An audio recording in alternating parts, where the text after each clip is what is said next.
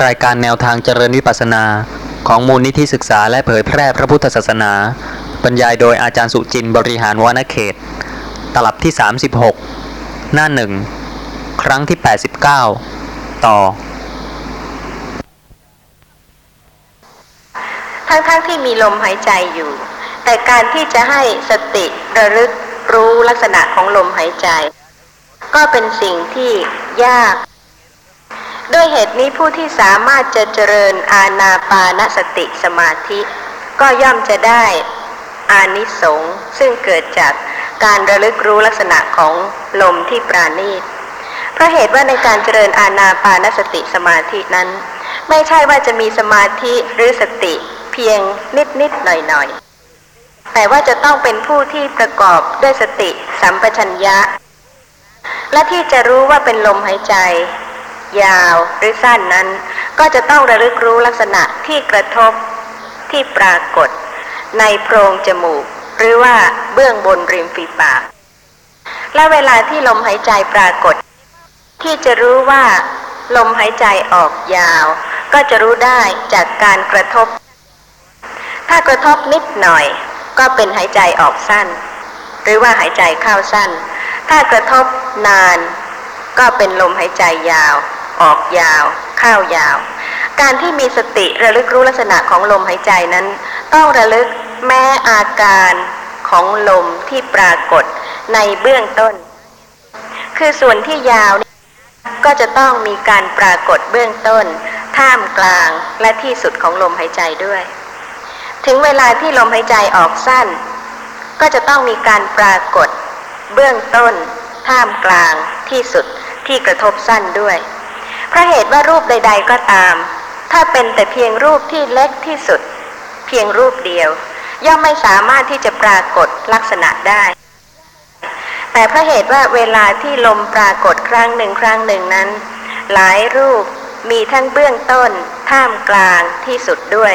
ซึ่งผู้เจริญสติจะต้องมีสติสัมปชัญญะสมบูรณ์ รู้แม้ลมที่ปรากฏเบื้องต้น ท่ามกลางและที่สุด ลมเป็นสิ่งที่ละเอียดปราณีต สติ สัมปชัญญะก็ต้องสมบูรณ์ ละเอียดปราณีต จึงจะสามารถพิจารณารู้ลักษณะของลมที่กระทบได้ เพราะฉะนั้นถ้าใครสามารถที่จะให้สติระลึกรู้ลักษณะของลม จนกระทั่งเป็นสมาธิ ก็จะได้รับประโยชน์ของการเจริญสมาธิที่เนื่องกับลมหายใจมาก ในสังยุตตนิกายมหาวารวัก ทีประสูตร มีข้อความว่า อาณาปานสติสมาธิ อันภิกษุเจริญแล้วกระทำให้มากแล้ว ย่อมมีผลมาก มีอานิสงส์มาก ต่อจากนั้นพระผู้มีพระภาคก็ได้ทรงแสดงเรื่องของสติที่ลมหายใจออก ลมหายใจเข้า และมีข้อความต่อไปว่า ถ้าแม้ภิกษุพึงหวังว่าจะบรรลุปฐมฌานทุติยฌาน ตติยฌานจตุตถฌานก็พึงมณสิการะอาณาปานสติสมาธินี้แหละให้ดี และข้อความต่อไปมีว่า ถ้าแม้ภิกษุพึงหวังว่า เราพึงบรรลุอากาสานัญจายตนะฌานก็พึงมณสิการะอาณาปานสติสมาธินี้แหละให้ดี ถ้าแม้ภิกษุพึงหวังว่า เราพึงบรรลุ วิญญาณัญจายตนะฌานก็พึงมณสิการะอาณาปานสติสมาธินี้แหละให้ดี ถ้าแม้ภิกษุพึงหวังว่า เราพึงบรรลุอากินจัญญายตนะฌานก็พึงมณสิการะอาณาปานสติสมาธินี้แหละให้ดี ถ้าแม้ภิกษุพึงหวังว่า เราพึงบรรลุเนวสัญญานาสัญญายตนะฌานก็พึงมณสิการะอาณาปานสติสมาธิ นี้แหละให้ดี อากาสานัญจายตนะฌาน วิญญาณัญจายตนะฌาน อากินจัญญายตนะฌาน เนวสัญญานาสัญญายตนะฌาน เป็นอรูปฌาน ผู้ที่สามารถเจริญรูปฌานจนกระทั่งถึงจตุตถฌาน แล้วทิ้งนิมิตคือรูป ไม่ใส่ใจในรูปนิมิต แต่ใส่ใจในอากาศ จนกระทั่งจิตสงบ ถึงขั้นอากาสานัญจายตนะฌานได้ ก็จะต้องเป็นผู้ที่มีวสี มีความชำนาญ มีความแคล่วคล่อง มีการรู้เรื่องของการที่จะเจริญสมาธิในขั้นสงบปราณีตยิ่งขึ้นซึ่งถ้าเป็นผู้ที่ไม่สามารถในการเจริญสติในการเจริญสมาธิแล้ว ก็ย่อมไม่สามารถถึงขั้นที่จะบรรลุอรูปฌานได้ เพราะเหตุว่าผู้ที่จะเจริญอรูปฌานได้นั้น จะต้องบรรลุจตุทฌานเสียก่อน ซึ่งเป็นจตุทฌานที่มีรูปเป็นอารมณ์ แล้วก็ทิ้งรูปนิมิตไม่ใส่ใจในรูปนิมิต จึงจะสามารถทำให้จิตตั้งมั่นคง ในอรูปกรรมฐานได้ เพราะฉะนั้นถ้าผู้นั้นเป็นผู้ที่มีสติสัมปชัญญะบริบูรณ์ สามารถจะพิจารณาลักษณะของลมหายใจได้ จนกระทั่งถึงจตุทฌานก็ย่อมพึงหวังว่า เราพึงบรรลุอากาสานัญจายตนะฌานโดยการที่มณสิการะอาณาปานสติ เป็นเบื้องต้น และข้อความต่อไปมีว่า ดูกระภิกษุทั้งหลาย เพราะเหตุนี้แหละ ถ้าแม้ภิกษุจะพึงหวังว่า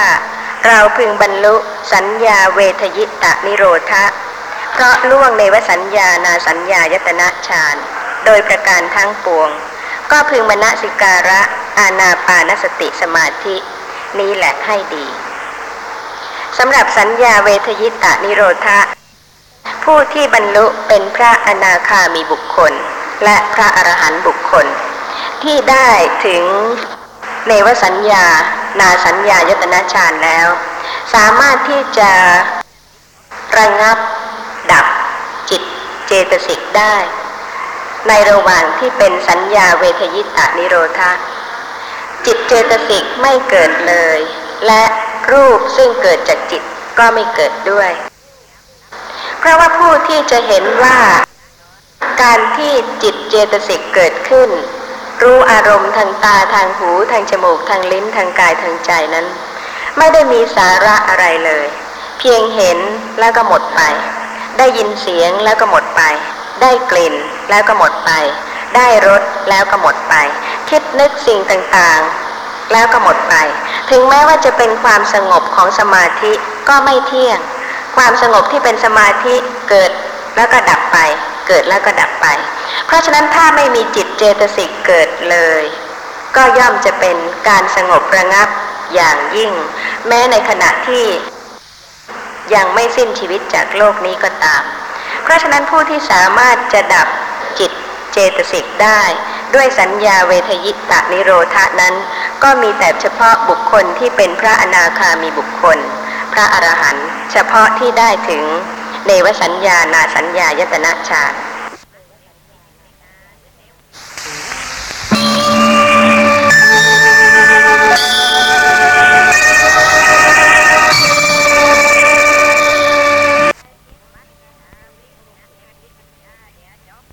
รั้งที่ 90 เพราะฉะนั้นผู้ที่สามารถจะดับจิตเจตสิกได้ ด้วยสัญญาเวทยิตะนิโรธานั้น ก็มีแต่เฉพาะบุคคลที่เป็นพระอนาคามีบุคคล พระอรหันต์เฉพาะที่ได้ถึงเนวสัญญานาสัญญายตนะฌาแต่ว่าข้อความในพระสูตรก็ไม่ได้สิ้นสุดลงเพียงแค่นั้น ยังมีข้อความต่อไปว่า ดูกระภิกษุทั้งหลาย เมื่ออนาปานสติสมาธิอันภิกษุเจริญแล้วกระทำให้มากแล้วอย่างนี้แหละถ้าเธอเสวยสุขเวทนา ก็ย่อมจะรู้ชัดว่าสุขเวทนานั้นไม่เที่ยง ไม่น่ายินดี ไม่น่าเพลิดเพลิน ถ้าเธอเสวยทุกขเวทนา ก็ย่อมจะรู้ชัดว่าทุกขเวทนานั้นไม่เที่ยง ไม่น่ายินดี ไม่น่าเพลิดเพลิน ถ้าเธอเสวยอัทุกขมสุขเวทนา ก็ย่อมจะรู้ชัดว่า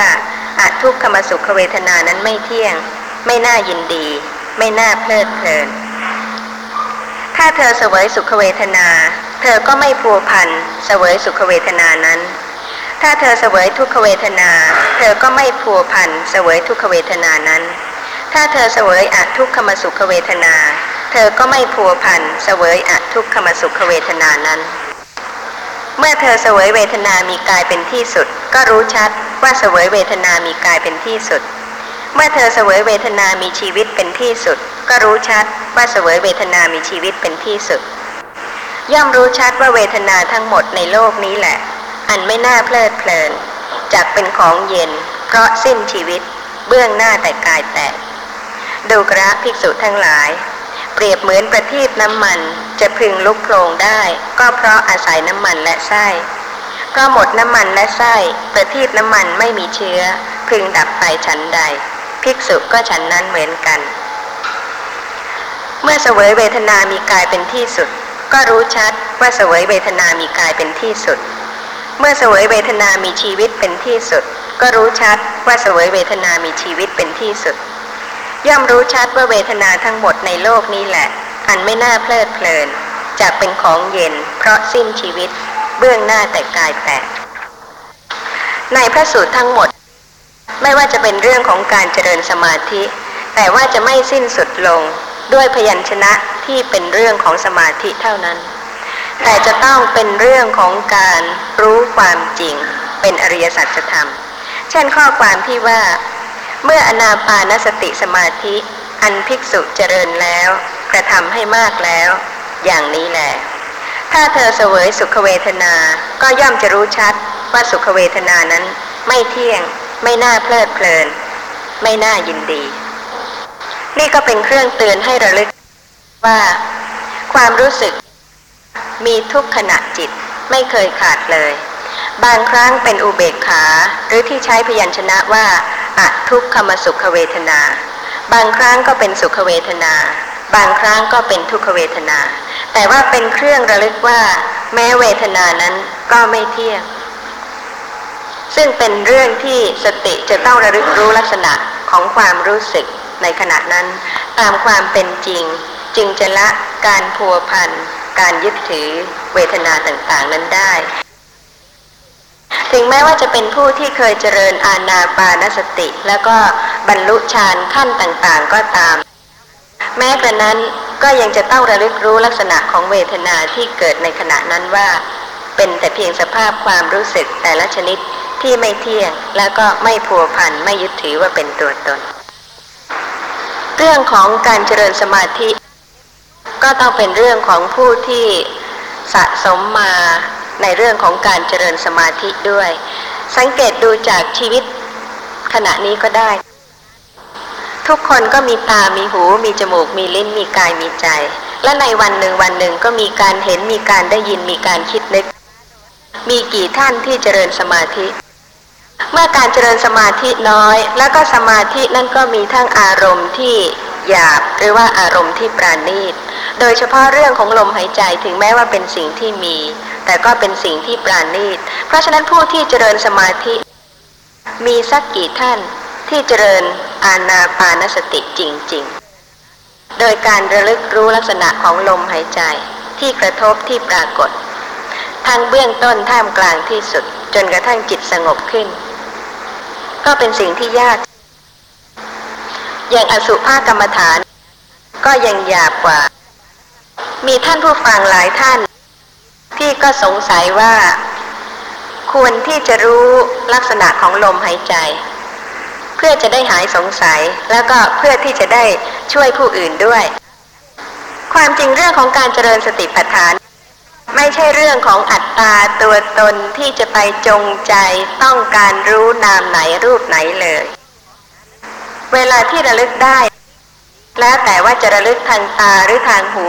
ทางจมูก ทางลิ้น ทางกายทางใจ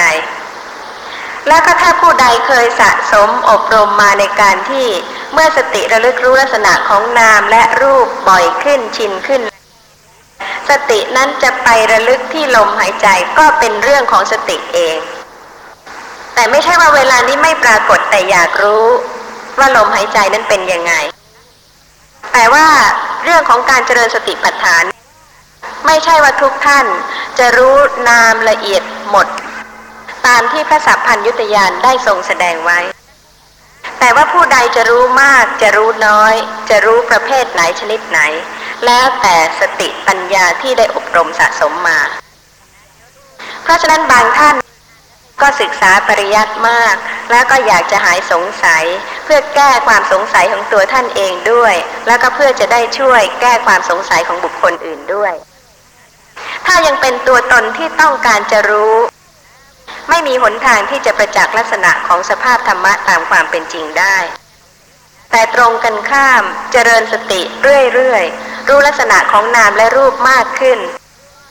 สติจะระลึกรู้นามหรือรูปที่ละเอียดอย่างไรก็ได้ ตามควรแก่บุคคลนั้น ๆ อย่างท่านที่เคยเจริญอาณาปานสติมาก่อนการฟังเรื่องของสติปัฏฐาน ในครั้งอดีตในครั้งพุทธกาลท่านเคยสะสมมามีความชำนาญในเรื่องของฌานในเรื่องของสมาธิ แล้วก็เวลาที่ได้ฟังเรื่องของการเจริญสติปัฏฐาน จิตของท่านน้อมไปสู่ลมหายใจ เพราะเคยเจริญ แต่ว่าสติจะต้องระลึกรู้ความไม่เที่ยง ความไม่ใช่ตัวตนของลม และก็ละการยึดถือว่าเป็นตัวตน นั่นก็สำหรับท่านที่เคยเจริญมา แต่ว่าผู้ที่เป็นพุทธบริษัทในสมัยนี้ อย่าคิดที่จะเจริญสติปัฏฐานตามแบบของผู้หนึ่งผู้ใด ถ้าท่านได้ทราบว่าพระผู้มีพระภาค สละ รูปเสียงกลิ่นรสโผฏฐพารม เป็นบรรพชิต และท่านก็คิดว่าท่านจะต้องประพฤติอย่างนั้น ในปฐมยาม หรือว่าในมัชชิมยาม ในปัจฉิมยามจะต้องมีการที่ให้จิตสงบระลึกชาติ หรือว่ารู้จุติปฏิสนธิแล้วก็รู้แจ้งอริยสัจธรรม นั่นก็เป็นเรื่องที่พยายามทำตามแบบ แต่ตัวท่านไม่ใช่พระอรหันตสัมมาสัมพุทธเจ้า เพราะฉะนั้นการเจริญสติปัฏฐาน ไม่ใช่ว่าจะไปทำตามแบบนั้นแบบนี้ ว่าเมื่อผู้ใดเคยเจริญอาณาปานสติมาก่อน ท่านจะเจริญสติปัฏฐาน ท่านก็จะตั้งต้นโดยอาณาปานสติ นั่นไม่ใช่เรื่องการที่จะต้องไปทำตามแบบ แต่เป็นเรื่องการที่จะต้องเข้าใจเรื่องของการเจริญสติปัฏฐานให้ถูกต้อง แต่ละคนไม่เหมือนกันเลย มีการเห็นมีการได้ยินจริง แต่บางคนเป็นโลภะบางคนเป็นโทสะบางคนเป็นกุศลจิต บางคนเป็นอกุศลจิต เพราะฉะนั้นก็แล้วแต่ว่านามรูปประเภทใดเกิดกับบุคคลใด ผู้นั้นก็มีสติระลึกรู้ลักษณะของนามและรูปที่เกิดกับตนเป็นอัธยาศัยของตนจริง ๆ ไม่ใช่ว่าจะต้องไปทำตามแบบของบุคคลอื่น ถ้าสติของใครจะเกิดระลึกรู้ที่ลมหายใจ จะทำยังไงคะ เรื่องของการที่จะละกิเลส เป็นเรื่องที่ยากเหลือเกิน ยากจริง ๆ ที่ว่าเวลาที่มีการระลึกรู้ลักษณะของนามและรูป อาจจะมีความพอใจยินดีอยู่ในขณะนั้น หรือว่าอาจจะมีการไม่พอใจเป็นโทมนัสไม่ชอบในอารมณ์นั้นก็ได้ กลัววันไหวเพราะฉะนั้นก็รีบเปลี่ยนเป็นลักษณะของตัวตนอีกแล้ว นี่ก็เป็นเรื่องที่ถ้าผู้ใดไม่เจริญสติตามปกติ จนกระทั่งชินกับนามและรูป ไม่ว่าจะเป็นนามรูปประเภทใด ก็เป็นแต่เพียงนามเป็นแต่เพียงรูปเท่านั้น แล้วก็มีการรู้ชัดขึ้นละคลายเพิ่มขึ้น จึงจะเป็นหนทางให้รู้แจ้งอริยสัจจะทำได้ แต่ว่าก่อนที่จะถึงขั้นนั้นก็ยาก มีแต่ความหวั่นไหว ไม่พิจารณานามรูปที่กำลังปรากฏ หรือว่าดีใจตื่นเต้นก็เลยจดจ้องต้องการ ที่จะให้รู้ชัดขึ้น นี่ก็เป็นเรื่องที่สติจะต้องระลึกรู้ลักษณะของนามและรูปมากขึ้นละเอียดขึ้นแล้วก็ละคลายมากขึ้นเรื่องการเจริญสติปัฏฐาน ทางโสตทวารในเวลาเมื่อเสียงมากระทบทางโสตทวารเราก็เพียงแต่รู้สักแต่ว่าเสียง ทีนี้ถ้าหากว่า เรามีสติรู้เพียงสักแต่ว่าเสียงอย่างนี้ เราจะฟังอะไรก็ฟังไม่รู้เรื่อง ถ้าหากว่าเราจะรู้ต่อไปก็จะเป็นการรู้บัญญัติไปอ่าสำหรับข้อนี้จะเป็นการผิดหรือถูกก็ขอให้อาจารย์ช่วยวินิจฉัย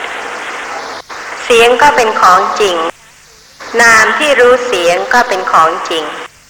นามที่รู้ความหมายของเสียงก็เป็นของจริง สัพเพธรรมาอนัตตา ธรรมะทั้งหลายไม่ใช่ตัวตน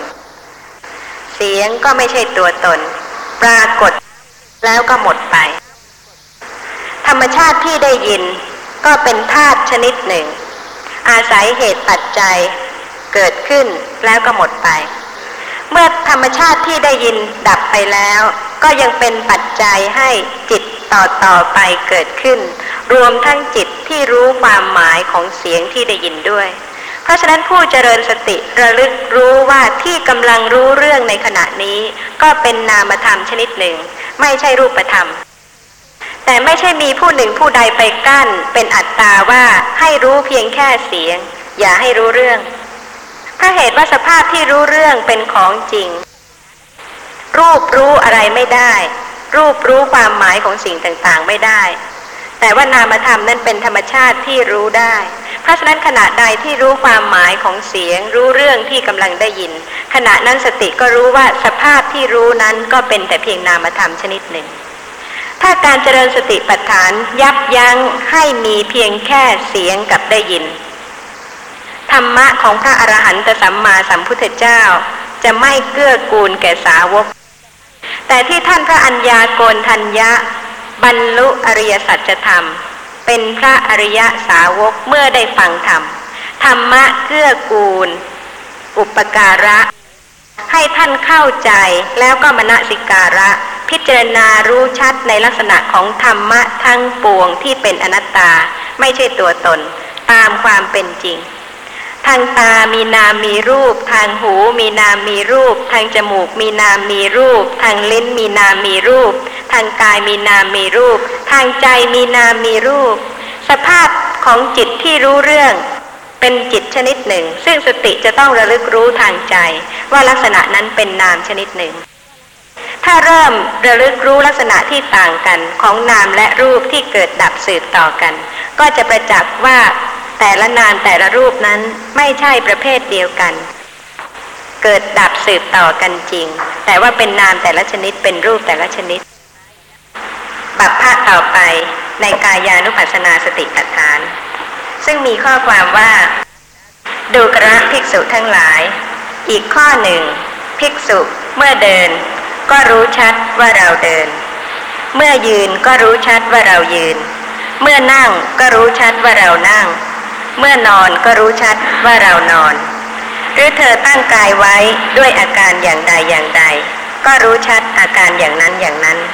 ดังพรรณนามาชนี้ ภิกษุย่อมพิจารณาเห็นกาย ในกายภายในบ้าง พิจารณาเห็นกาย ในกายภายนอกบ้าง พิจารณาเห็นกาย ในกายทั้งภายในทั้งภายนอกบ้าง พิจารณาเห็นธรรมะคือความเกิดขึ้นในกายบ้าง พิจารณาเห็นธรรมะคือความเสื่อมในกายบ้าง พิจารณาเห็นธรรมะคือทั้งความเกิดขึ้น ทั้งความเสื่อมในกายบ้าง ย่อมอยู่ อีกอย่างหนึ่ง สติของเธอที่ตั้งมั่นอยู่ว่า กายมีอยู่ ก็เพียงสักว่าความรู้ เพียงสักว่าอาศัยระลึกเท่านั้น เธอเป็นผู้อันตันหาและทิฏฐิไม่อาศัยอยู่แล้ว และไม่ถือมั่นอะไรอะไรในโลก ดูกระภิกษุทั้งหลาย อย่างนี้แลภิกษุชื่อว่าพิจารณาเห็นกายในกายอยู่ จบอิริยาปทะบัพพะตามบัพพะนี้ก็ปรากฏมีข้อความว่า เมื่อเดินอยู่ ก็รู้ว่าเราเดินอยู่ เมื่อนั่งอยู่ ก็รู้ว่าเรานั่งอยู่ อย่างนี้เป็นต้น ทีนี้คำว่าเรารู้ว่าเรานั่งเรานอนเรายืนเราเดิน อย่างเนี้ยเรานี่คืออะไรครับ บางทีพยัญชนะหรือว่ารูปประโยคในภาษาต่างๆ ก็อาจจะทำให้สงสัย หรือว่าเข้าใจคลาดเคลื่อนได้เพราะเหตุว่าบางประโยคนั้นไม่มีประธานก็ไม่ได้ หรือว่าถ้าไม่มีประธานก็ไม่ชัด ถ้าเวลาที่เดิน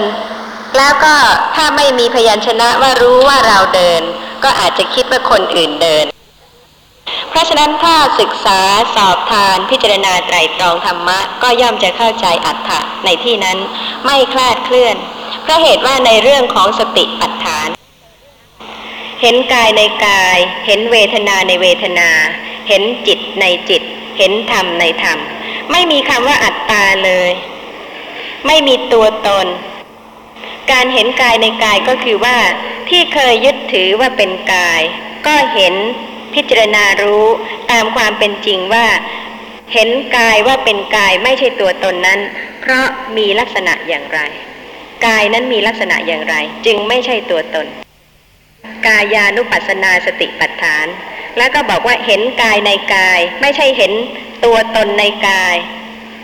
หรือไม่ใช่เห็นว่ากายเป็นตัวตน แต่ว่าเห็นกายในกาย คือไม่ว่าจะนั่งจะนอนจะยืนจะเดิน ก็มีสติระลึกรู้ลักษณะของสิ่งที่ปรากฏที่กาย ตามความเป็นจริง คือการเห็นกายในกาย ท่านอาจารย์ก็ได้กรุณาอธิบายคำว่าอ่ากายในกายแล้วนะครับ เพราะฉะนั้นคำว่าเรานี่ก็เป็นนั้นว่าตัดทิ้งออกไปได้ แต่เดี๋ยวนี้ก็อยากจะทราบต่อไปว่าคำที่พยัญชนะที่ใช้ว่า รู้ชัดว่าเดินนั่งนอนยืน รู้ชัดอย่างนี้นะ่ะหมายความถึงรู้ชัดอะไรแน่ รู้ชัดอิริยาบถทที่เดินหรือว่ารู้ชัดอานอกจากนี้ไปครับถ้าจะว่ารู้ชัดในอิริยาบถชัดคือชัดอย่างไรที่ว่าชัด อิริยาบถมีคือเดินบ้าง ยืนบ้าง นั่งบ้าง นอนบ้าง ที่รู้ชัดนั้นก็คือว่า รู้ชัดในรูปที่ปรากฏ ในอิริยาบถนั้นๆกำลังยืน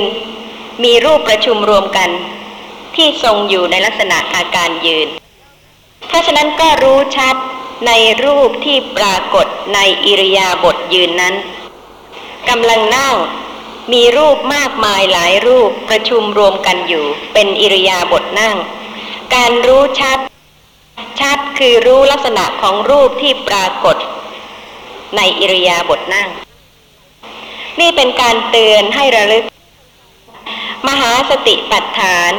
ไม่ให้หลงลืมสติ แม้ขณะที่กำลังนั่งกำลังนอนกำลังยืนหรือกำลังเดิน แล้วคำว่ารู้ชัดคือมีลักษณะของรูปปรากฏให้รู้ชัด เป็นกายไม่ใช่ตัวตน เคยยึดถือกายที่กำลังนั่งว่าเป็นเราเป็นตัวตน เพราะเหตุว่าไม่เคยรู้ลักษณะของรูปใดรูปหนึ่งที่ปรากฏในขณะนั้นเลย จึงได้ยึดถือรูปที่ประชุมรวมกัน ที่ทรงอยู่ในลักษณะยืนบ้างนั่งบ้างนอนบ้างเดินบ้างว่าเป็นเรา ถ้ารูปแตกย่อยกระจัดกระจายเป็นแต่ละรูปแต่ละส่วน จะไม่ยึดถือเลยว่าเป็นเรา แต่เพราะเหตุว่ามาประชุมรวมกันต่างหากจึงได้ยึดถือว่าเป็นตัวตน เพราฉะนั้นการรู้ชัดหมายความว่าต้องมีลักษณะของรูปปรากฏ จึงจะรู้ว่าไม่ใช่ตัวตน เพราะว่ามีลักษณะอย่างนั้นอย่างนั้น เมื่อรูปนั้นปรากฏที่กายที่เคยยึดถือว่าเป็นตัวตน สติระลึกรู้ลักษณะนั้นปัญญาก็รู้ชัดในลักษณะที่ไม่ใช่ตัวตนนั้นสำหรับพยัญชนะที่ว่าสติกาสัมปชัญญะ ในสังยุตตนิกายมหาวารวัสติสูตร ครั้งนั้นพระผู้มีพระภาคประทับอยู่ณอัมพปาลิวันใกล้เมืองเวสาลีณที่นั้นพระผู้มีพระภาคตรัสเรียกภิกษุทั้งหลาย และได้ตรัสพระพุทธภาษิตนี้ว่า ดูกระภิกษุทั้งหลาย ภิกษุพึงเป็นผู้มีสติสัมปชัญญะอยู่ นี้เป็นอนุสาสนีของเราสำหรับเธอทั้งหลาย บางท่านอาจจะคิดว่าท่านกำลังเจริญสติปัฏฐาน มีสติสัมปชัญญะ แต่ถ้าท่านจะตรวจสอบกับพระสูตรนี้ ท่านก็จะทราบได้ว่าท่านมีสติสัมปชัญญะตามที่ได้ทรงแสดงไว้หรือไม่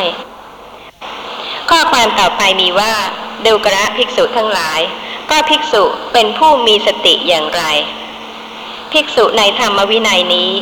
พิจารณาเห็นกายในกายอยู่ มีความเพียร มีสัมปชัญญะ มีสติ พึงกำจัดอภิชาและโทมนัสในโลกเสียได้ ต่อจากนั้นก็เป็นพิจารณาเวทนาในเวทนา จิตในจิต ธรรมะในธรรมะ มีความเพียรมีสัมปชัญญะ มีสติ พึงกำจัดอภิชาและโทมนัสในโลกเสียได้ ดูกระภิกษุทั้งหลาย ภิกษุเป็นผู้มีสติอย่างนี้แล ถ้าผู้ใดชื่อว่าเจริญสติ มีสติ ผู้นั้นก็พิจารณาเห็นกายในกาย เห็นเวทนาในเวทนา เห็นจิตในจิต เห็นธรรมะในธรรมะ ชื่อว่าเป็นผู้มีสติ ข้อความต่อไปมีว่าดูกระภิกษุทั้งหลาย ก็ภิกษุเป็นผู้มีสัมปชัญญะอย่างไร ภิกษุในธรรมวินัยนี้ย่อมกระทำความรู้สึกตัว ในการก้าวไป การถอยกลับกระทำความรู้ตัวในการเหลียว การแล และกระทำความรู้สึกตัวในการคู่เข้าและเหยียดออก กระทำการรู้สึกตัวในการกิน การดื่ม การลิ้ม กระทำการรู้สึกตัวในการถ่ายอุจจาระปัสสาวะ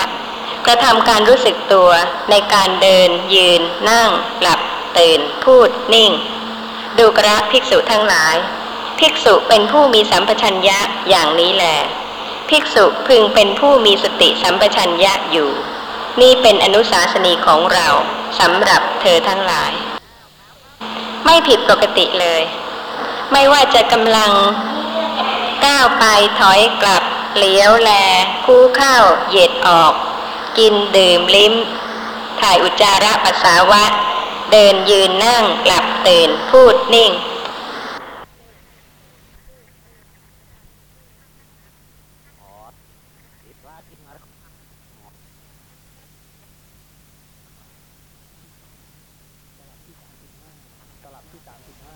ตลับที่ 35 หน้า 2 ครั้งที่ 88 ต่อ จิตสังขารก็ได้แก่เจตสิกที่เกิดร่วมกับจิต ปรุงแต่งให้เกิดจิตประเภทต่างๆ เวทนาก็เป็นเจตสิกที่เกิดกับจิต เพราะฉะนั้นการที่จิตสงบ เพราะเจริญอาณาปานสติ ไม่ใช่เพียงขั้นปฐมฌานทุติยฌานตติยฌาน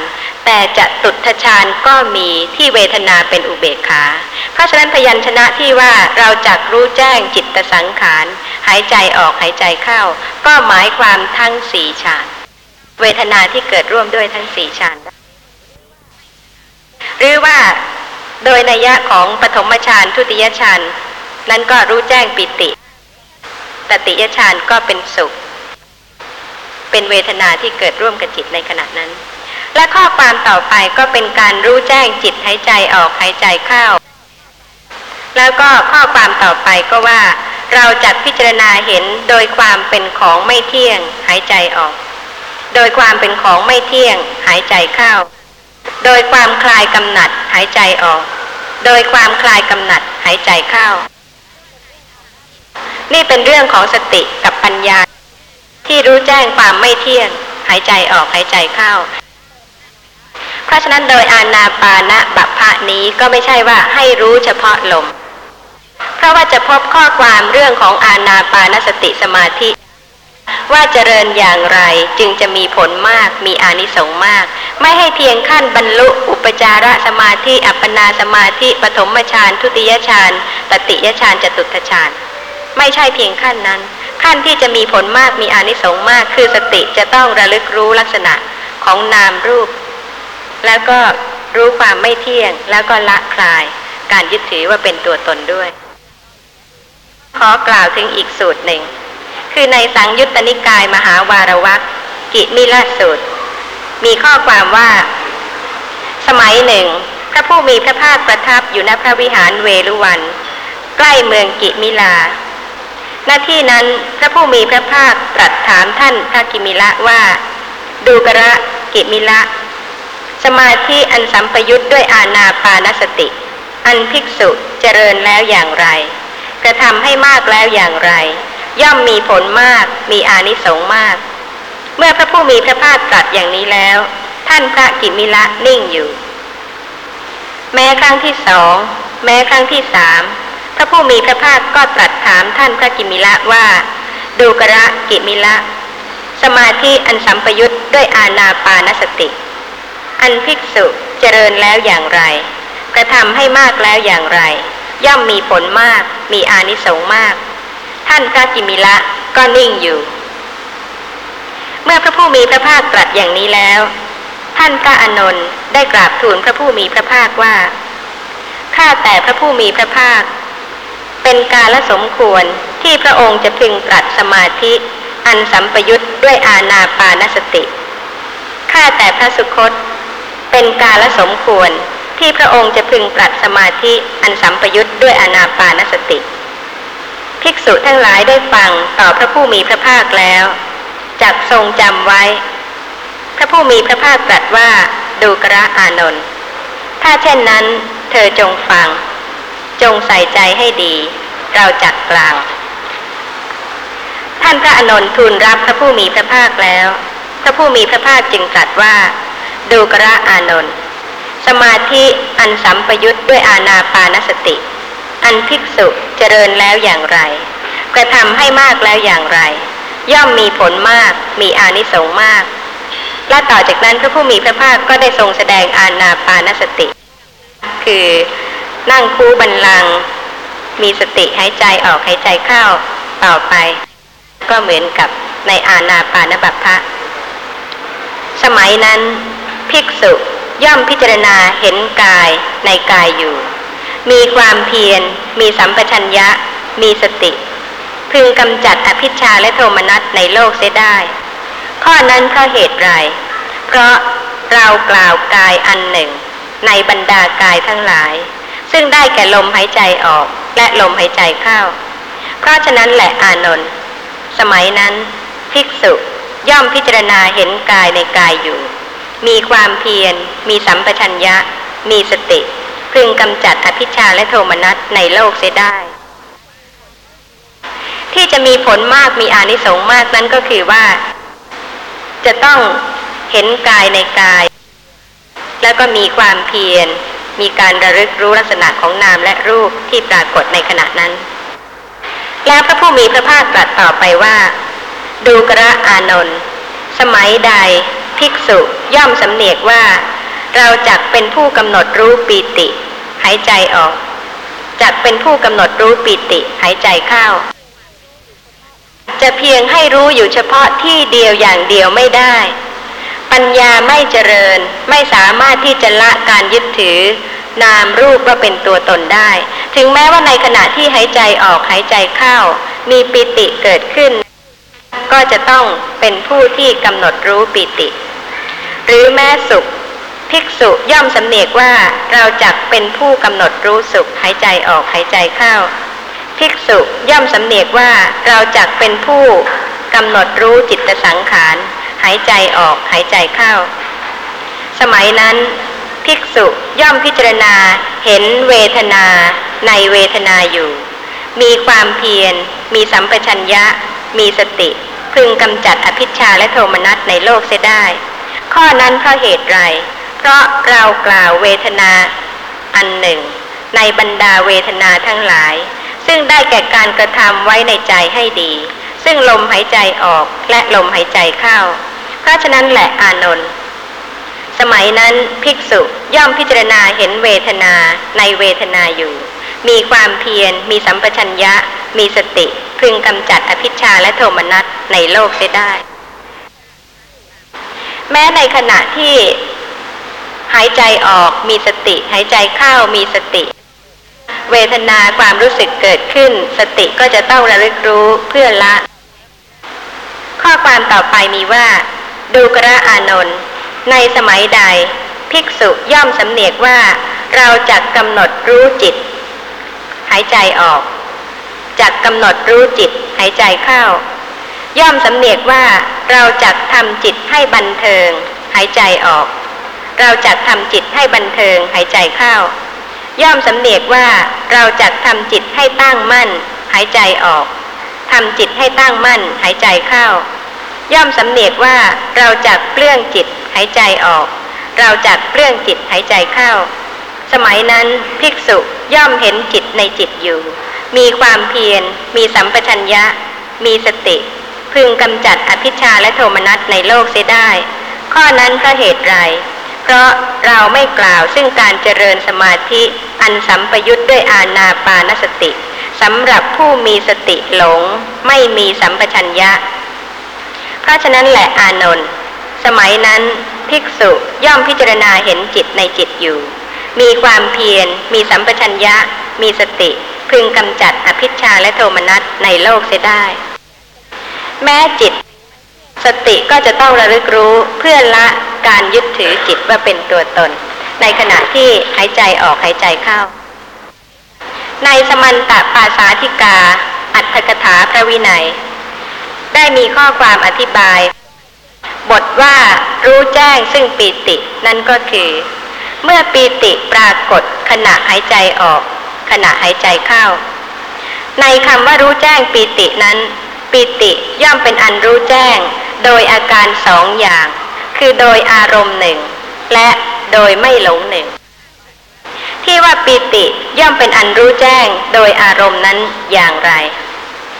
ในปฐมฌานก็ดี ในทุติยฌานก็ดี โดยจตุทนายอันเป็นไปกับด้วยปิติ ปิติย่อมเป็นอันภิกษุนั้นรู้แจ้งโดยอารมณ์ คือรู้ว่ามีปิติในขณะนั้น คนที่เจริญสมาธิไม่ใช่ว่าหลง ไม่ใช่ว่าขาดสติ ในขณะที่จิตจะเป็นปฐมฌานมีองค์ วิตกวิจารปีติสุข เอกคตา ก็รู้ไม่ใช่ว่าไม่รู้ รู้ลักษณะของสิ่งที่มีเกิดขึ้นในขณะนั้น เพราะฉะนั้นเมื่อมีปิติก็รู้ว่ามีปิติ นั่นเป็นอารมณ์อันภิกษุรู้แจ้งแล้ว ส่วนพยัญชนะที่ว่าปิติย่อมเป็นอันภิกษุรู้แจ้ง โดยความไม่หลงอย่างไร คือเมื่อออกจากฌานแล้ว พิจารณาปิติ อันสัมปยุทธ์ด้วยฌานโดยความสิ้นไป โดยความเสื่อมไป ปิติย่อมเป็นอันภิกษุนั้นรู้แจ้ง โดยความไม่หลง ด้วยการแทงตลอดในขณะแห่งวิปัสสนา พยัญชนะที่ว่า ในบทรู้แจ้งซึ่งสุข รู้แจ้งซึ่งจิตสังขารนี้ มีข้อแปลกกันคือรู้แจ้งสุขด้วยฌานสามโดยจตุทนายรู้แจ้งซึ่งจิตสังขารด้วยสามารถแห่งฌานทั้งสี่เพราะฉะนั้นจตุกะนี้โดยนัยยะของเวทนานุปัสสนา เพราะเหตุว่าเวทนาก็เป็นจิตสังขารที่ว่ารู้แจ้งปีติ รู้แจ้งสุข รู้แจ้งจิตสังขารนั้น เป็นเรื่องการรู้ลักษณะของเวทนา ส่วนพยัญชนะที่ว่า ยังจิตให้บันเทิง หายใจออกหายใจเข้า อันนี้เป็นเรื่องของจิตตานุปัสสนา ในขณะที่หายใจออกจิตมีลักษณะอย่างไร ในขณะที่หายใจเข้าจิตมีลักษณะอย่างไร ผู้เจริญสติก็จะต้องพิจารณารู้ด้วยในขณะนั้น ที่ว่ายังจิตให้บันเทิง บันเทิงก็คือเบิกบาน มีความผ่องใสมีความเบิกบาน และความเบิกบานของจิตที่หายใจออกที่หายใจเข้านั้น ก็มีโดยอาการสองอย่าง คือด้วยสามารถแห่งสมาธิหนึ่งและด้วยสามารถแห่งวิปัสสนาหนึ่ง ที่ว่าเบิกบานด้วยสมาธินั่นก็คือ ภิกษุ เข้าปฐมฌานทุติยฌานโดยจตุทนายอันเป็นไปกับปีติ ย่อมยังจิตให้บันเทิงทั่ว คือย่อมให้ปราโมทด้วยปิติ อันสัมปยุตในขณะแห่งสมาบัติ เวลาที่เป็นปฐมฌานทุติยฌานจิตใจก็บันเทิง เพราะว่ามีปิติเกิดร่วมด้วย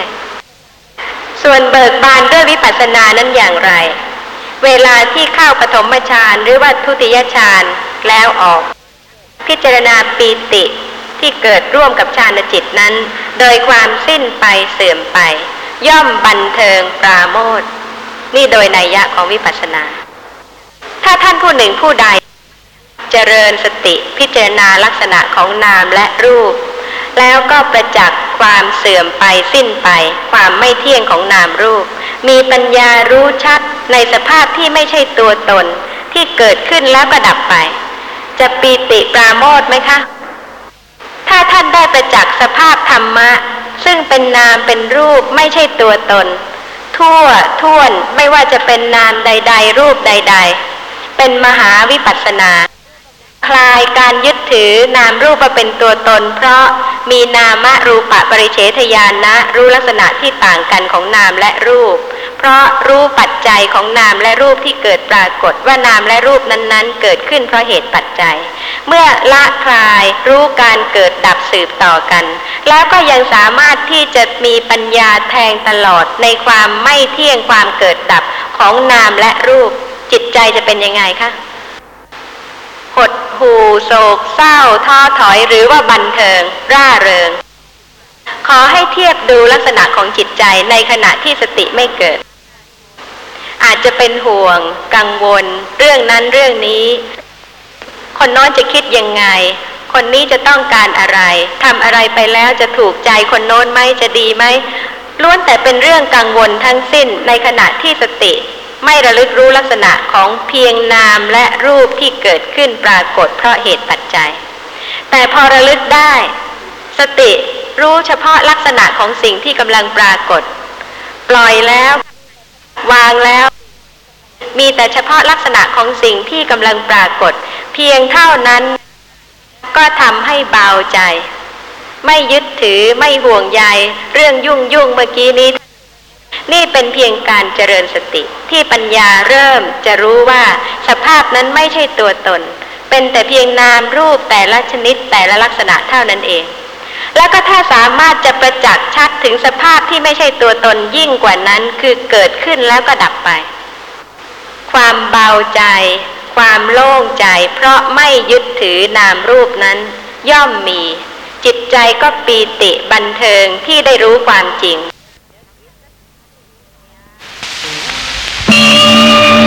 ค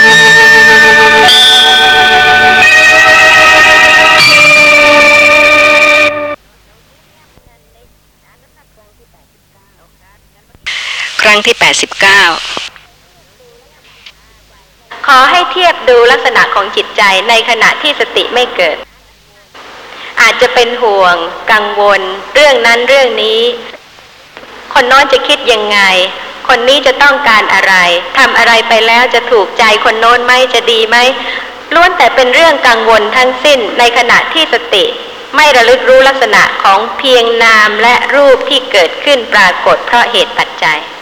แต่พอระลึกได้ สติรู้เฉพาะลักษณะของสิ่งที่กำลังปรากฏ ปล่อยแล้ว วางแล้ว มีแต่เฉพาะลักษณะของสิ่งที่กำลังปรากฏ เพียงเท่านั้น ก็ทำให้เบาใจ ไม่ยึดถือไม่ห่วงใยเรื่องยุ่งยุ่งเมื่อกี้นี้ นี่เป็นเพียงการเจริญสติที่ปัญญาเริ่มจะรู้ว่าสภาพนั้นไม่ใช่ตัวตน เป็นแต่เพียงนามรูปแต่ละชนิดแต่ละลักษณะเท่านั้นเอง แล้วก็ถ้าสามารถจะประจักษ์ชัดถึงสภาพที่ไม่ใช่ตัวตนยิ่งกว่านั้นคือเกิดขึ้นแล้วก็ดับไป ความเบาใจ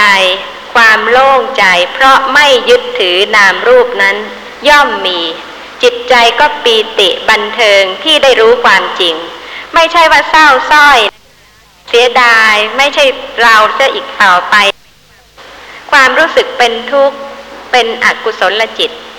เป็นโทสะมูลจิต ร้องไห้โศกเศร้าคร่ำครวญเสียดาย เพราะฉะนั้นผู้ที่ประจักษ์ลักษณะของธรรมะ มีความบันเทิง เบาใจโล่งใจ ไม่ยึดไม่ติด ว่าเป็นตัวตนไม่หลงผิดไม่เข้าใจผิด เพราะฉะนั้นความปีติความบันเทิงก็เกิด เพราะฉะนั้นผู้ที่เจริญสติปัฏฐาน ถ้ามีปัญญาเพิ่มขึ้น ความบันเทิง ความเบาใจ ความโล่งใจก็เพิ่มขึ้นไม่ใช่ว่ายิ่งเจริญ หน้าตาก็ยิ่งเหี่ยวแห้งทุกโศก ตรมตรอมผอมดำ เพราะเหตุว่าเป็นทุกข์ทั้งนั้นอะไรอะไรก็เป็นทุกข์ ปัญญารู้ทุกข์ แต่ไม่ใช่เป็นทุกข์เพราะปัญญา เพราะฉะนั้นภิกษุในธรรมวินัยนี้ ผู้ที่เห็นก็เกิดศรัทธาเลื่อมใสในความผ่องใสเอิบอิ่ม ในธรรมะของท่าน เพราะไม่ใช่ว่าจะไปเคี่ยวเข็นให้เป็นทุกข์ แต่ว่าถ้าเป็นปัญญาจริง ๆ แล้วก็บันเทิง โล่งใจ ไม่ยึดไม่ถือสภาพธรรมะนั้นว่าเป็นตัวตนสำหรับพยัญชนะที่ว่า ภิกษุย่อมสำเนียกว่าเราจะทำจิตให้ตั้งมั่น หายใจออกหายใจเข้า ก็มีข้อความอธิบายว่า ตั้งจิตไว้เสมอในอารมณ์ ด้วยสามารถแห่งปฐมฌานเป็นต้น อีกนัยยะหนึ่ง เมื่อออกจากฌานพิจารณาจิตอันสัมปยุทธ์ด้วยฌานด้วยองค์ฌานโดยความสิ้นไปเสื่อมไป เอกคตาแห่งจิตชั่วขณะย่อมบังเกิดขึ้น ด้วยการแทงตลอดลักษณะในขณะแห่งวิปัสสนา ภิกษุตั้งจิตไว้เสมอ คือวางไว้เสมอในอารมณ์ แม้ด้วยสามารถเอกคตาแห่งจิตชั่วขณะ อันบังเกิดขึ้นอย่างนี้ เรียกว่า ย่อมศึกษาว่าเราจักตั้งจิตไว้มั่น หายใจออก หายใจเข้า เพราะฉะนั้นการเจริญสติปัฏฐานไม่ได้หมายความว่า ให้ไปมีตัวตนที่ภาคเพียรที่จะให้จิตตั้งมั่นอยู่เฉพาะอารมณ์นั้นอารมณ์นี้ซึ่งเป็นการจำกัดอารมณ์ ปัญญาที่เพิ่มขึ้น ทีละเล็กทีละน้อย ที่สติระลึกรู้ลักษณะของนามใดรูปใด ความรู้ชัดในนามนั้นรูปนั้นก็มากขึ้นเพิ่มขึ้น จนกระทั่งอินทรีย์แก่กล้า ก็แทงตลอดลักษณะที่ไม่เที่ยง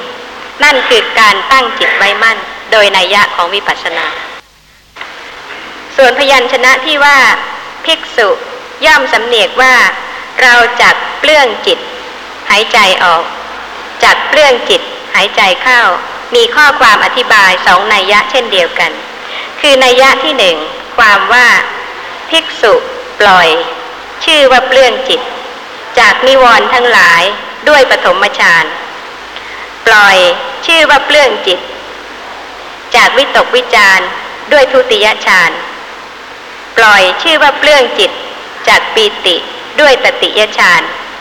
ปล่อยชื่อว่าเปลื้องจิตจากสุขด้วยจะตุทฌานนั่นโดยนัยยะของสมถภาวนา ส่วนนัยยะของวิปัสสนานั้นมีว่า ก็หรือภิกษุเข้าฌานเหล่านั้น ออกแล้ว พิจารณาจิต อันสัมปยุทธ์ด้วยฌานโดยความสิ้นไปเสื่อมไป ในขณะแห่งวิปัสสนา ภิกษุนั่นปล่อย ชื่อว่าเปลื้องจิต จากนิจสัญญา คือความสำคัญว่าเที่ยงด้วยอนิจจานุปัสสนาภิกษุนั่นปล่อยชื่อว่าเปลื้องจิตจากสุขสัญญาคือความสำคัญว่าเป็นสุข ด้วยทุกขานุปัสสนา ภิกษุนั่นปล่อย ชื่อว่าเปลื้องจิต จากอัตตสัญญาคือความสำคัญผิดว่าเป็นตัวตน ด้วยอนัตตานุปัสสนา ต่อจากนั้นพระผู้มีพระภาคก็ได้ตรัสว่า สมัยนั้นภิกษุย่อมเห็นจิตในจิตอยู่ มีความเพียร มีสัมปชัญญะ มีสติ พึงกำจัดอภิชาและโทมนัสในโลกเสียได้ ข้อนั้นเพราะเหตุไร เพราะเราไม่กล่าวซึ่งการเจริญสมาธิ อันสัมปยุทธ์ด้วยอาณาปานสติสำหรับผู้มีสติหลง ไม่มีสัมปชัญญะ ถ้าหลงไม่มีสัมปชัญญะ เวทนาเกิดก็ไม่รู้ หรือว่าธรรมชาติใดปรากฏก็ไม่รู้ พระผู้มีพระภาคตรัสต่อไปว่า เพราะฉะนั้นแหละอานนท์สมัยนั้นภิกษุย่อมพิจารณาเห็นจิตในจิตอยู่ มีความเพียร มีสัมปชัญญะ มีสติ พึงกำจัดอภิชาและโทมนัสในโลกเสียได้ พระผู้มีพระภาคตรัสต่อไปว่า ดูกระอานนท์สมัยใดภิกษุย่อมสำเนียกว่า เราจักพิจารณาเห็นความเป็นของไม่เที่ยง หายใจออก หายใจเข้า ภิกษุ ย่อมคลายกำหนัด หายใจออก หายใจเข้า ภิกษุจักพิจารณาความดับ หายใจออก หายใจเข้า ภิกษุจักพิจารณาความสลักคืน หายใจออก หายใจเข้า สมัยนั้นภิกษุย่อมพิจารณาเห็นธรรมะในธรรมะอยู่ มีความเพียร มีสัมปชัญญะ มีสติ พึงกำจัดอภิชาและโทมนัสในโลกเสียได้ เธอเห็นการละอภิชาและโทมนัสนั้นด้วยปัญญา จึงวางเฉยเสียได้เป็นอย่างดี เพราะฉะนั้นแหละอานนท์สมัยนั้นภิกษุย่อมพิจารณาเห็นธรรมะในธรรมะอยู่ มีความเพียร มีสัมปชัญญะ มีสติ พึงกำจัดอภิชาและโทมนัสในโลกเสียได้ ดูกระอานนท์ เปรียบเหมือนมีกองดินใหญ่ อยู่ที่หนทางใหญ่สีแพร่ง ถ้าเกวียนหรือรถผ่านมาในทิศบูรพา ก็ย่อมกระทบกองดินนั้น ถ้าผ่านมาในทิศปัจจิม ทิศอุดร ทิศทักษิณก็ย่อมกระทบกองดินนั้นเหมือนกันฉันใด ภิกษุก็ฉันนั้นเหมือนกัน เมื่อพิจารณาเห็นกายในกายอยู่ พิจารณาเห็นเวทนาในเวทนาอยู่ พิจารณาเห็นจิตในจิตอยู่ พิจารณาเห็นธรรมะในธรรมะอยู่ ย่อมจะกำจัดอกุศลธรรม อันลามกนั้นเสียได้ ไม่ใช่ให้จำกัดคือการรู้เฉพาะกายานุปัสสนา หรือว่าเวทนานุปัสสนา หรือว่าจิตตานุปัสสนาตามใจชอบ แต่เรื่องของการละจะต้องเป็นเรื่องของการรู้จริง รู้ชัด รู้แจ้ง รู้ทั่วจึงจะละได้ ถ้าใครยังไม่พิจารณาเวทนาก็อย่าคิดที่จะประจักษ์การเกิดดับของนามรูป คือไม่ใช่ว่ารู้กายอย่างเดียวแล้วก็ไม่รู้อย่างอื่น ถ้าโดยลักษณะนั้นแล้วแล้วก็ปัญญาไม่เจริญ ถ้าหลงลืมสติก็ไม่พิจารณารู้เวทนาที่ปรากฏ หลงลืมสติก็ไม่พิจารณารู้จิตที่ปรากฏ เพราะฉะนั้นผู้ที่ไม่หลงลืมสติ มีสัมปชัญญะก็รู้ลักษณะของสิ่งที่ปรากฏจึงชื่อว่าเป็นผู้มีสติ ในหมวดของอานาปานสติ ที่ว่ามีอานิสงส์มากมีผลมาก ย่อมสำเนียกรู้เวทนา คือปีติ สุข จิตสังขาร ย่อมสำเนียกรู้จิต หายใจออกเข้าเวลาที่จิตบันเทิงตั้งมั่น หรือว่าเปลื้องจิต นั่นเป็นเรื่องของพิจารณาจิต สมัยใดภิกษุย่อมสำเนียกว่าเราจักพิจารณาเห็นโดยความเป็นของไม่เที่ยง โดยความเป็นของไม่เที่ยงที่นี่ของขันห้าไม่จำกัดขันหนึ่งขันใดเลย โดยสภาพของธรรมะ เป็นธรรมานุปัสสนาสติปัฏฐาน หายใจออกหายใจเข้า สมัยนั้นภิกษุย่อมพิจารณาเห็นธรรมะในธรรมะอยู่ มีความเพียรมีสัมปชัญญะมีสติ พึงกำจัดอภิชาและโทมนัสในโลกเสียได้ ทั้งเวทนาทั้งจิตทั้งธรรม ปรากฏได้ในขณะที่หายใจออกหายใจเข้า ขณะนี้สติเกิดบ้างไหมคะ เกิดได้ไหมคะ เกิดได้ แล้วก็คงจะเกิดบ้างอย่าไปคิดว่าจะต้องเป็นสติที่ติดต่อกันตลอดเวลามากมาย ถ้าเหตุว่าสติเป็นสังขารธรรม เกิดขึ้นแล้วก็ดับไป แล้วก็เกิดอีกแล้วก็ดับไปอีก แล้วแต่ว่าระลึกได้ขณะใดก็เป็นสติเกิดขึ้นในขณะนั้น แล้วก็ดับแล้วก็หลงลืมสติ เพราะฉะนั้นจึงต้องเจริญอบรม ให้ระลึกรู้ลักษณะของนามและรูป โดยไม่จำกัดสถานที่ โดยไม่จำกัดเวลา จึงจะเป็นการรู้ว่าสติเป็นอนัตตา มีความสงสัยคำคำหนึ่งที่อาจารย์ได้บรรยาย คือคำว่าจดจ้องเนี่ยคืออาจารย์บอกว่าการเจริญสติปัฏฐานนั้นเราจะต้องเจริญไปตามธรรมชาติ ไม่ให้จดจ้องในการกำหนดนามหรือรูปอันใดอันหนึ่ง สมมติว่าถ้าหากว่าเราฟังธรรมอย่างเงี้ยสมมติว่าเราฟังธรรมถ้าหากว่าสติของเราไม่มีการจดจ้อง ในเสียงที่พระท่านแสดงหรือว่าตามที่บุคคลใดบุคคลหนึ่งได้บรรยายก็ดี เราจะไม่รู้ทั่วถึงธรรมนั้น คือหมายความว่าเดี๋ยวเราก็เอาสติไปกำหนดรูปอื่นนามอื่น ไม่กำหนดเสียงที่พระท่านได้บรรยายนี้ อันนี้คำว่าจดจ้องนี่กินความหมายกว้างแคบแค่ไหน ให้อาจารย์ช่วยอธิบายให้ฟัง เวลาที่กำลังฟัง ก็มีการรู้เรื่องด้วย เรื่อยๆตั้งแต่ต้นจนกระทั่งถึงบัดนี้ แต่ว่าสติ ที่เป็นสติปัฏฐาน ก็สามารถที่จะเกิดระลึกขึ้นได้บางขณะ อาจจะระลึกว่าที่กำลังได้ยินนี้ก็เป็นสภาพรู้ชนิดหนึ่งทางหู หรือว่าระลึกว่าที่กำลังรู้เรื่องนี้ก็เป็นสภาพนามธรรมชนิดหนึ่งเท่านั้นเอง แล้วก็ได้ยินต่อไปรู้เรื่องต่อไปตามปกติ ไม่ใช่ว่าผิดปกติ และก็ไม่ใช่บังคับ ไม่ให้สติปัฏฐานเกิดมิฉะนั้นแล้วจะไม่รู้เรื่อง หรือว่าไม่ใช่ให้จดจ้องว่าต้องให้มีสติทุกๆคำพูด ทุกๆขณะที่ได้ยิน ทุกๆขณะที่รู้เรื่อง ไม่ใช่มีตัวตนที่ไปบังคับอย่างนั้น เพราะฉะนั้นเวลาที่ได้ฟังเรื่องของการเจริญสติปัฏฐาน ก็เป็นปัจจัยให้สติระลึกได้ แต่ไม่ใช่ว่ามีตัวตนไปต้องการที่จะจดจ้อง ที่จะให้เกิดเรื่อยๆติดต่อกัน หรือว่าที่จะยับยั้งไม่ให้เกิด ข้อสำคัญก็คือว่าธรรมะทั้งหลายเป็นอนัตตา ทุกอย่างไม่เว้น ขณะที่รู้เรื่องก็รู้ว่าเป็นแต่เพียงนามธรรมชนิดหนึ่ง ไม่ใช่ไม่ควรจะรู้ ที่ว่าจดจ้องหรือจงใจนั้นก็เป็นเพราะความเข้าใจผิด คิดว่าเฉพาะนามนั้นเท่านั้นที่เป็นสติปัฏฐาน รูปนี้เท่านั้นที่เป็นสติปัฏฐาน ถ้ามีความเข้าใจผิดอย่างนี้ก็จะมีความหวั่นไหวจะมีตัวตนที่รีบ หันกลับมาพิจารณาเฉพาะนามนั้นรูปนั้นที่คิดว่าเป็นสติปัฏฐานเท่านั้น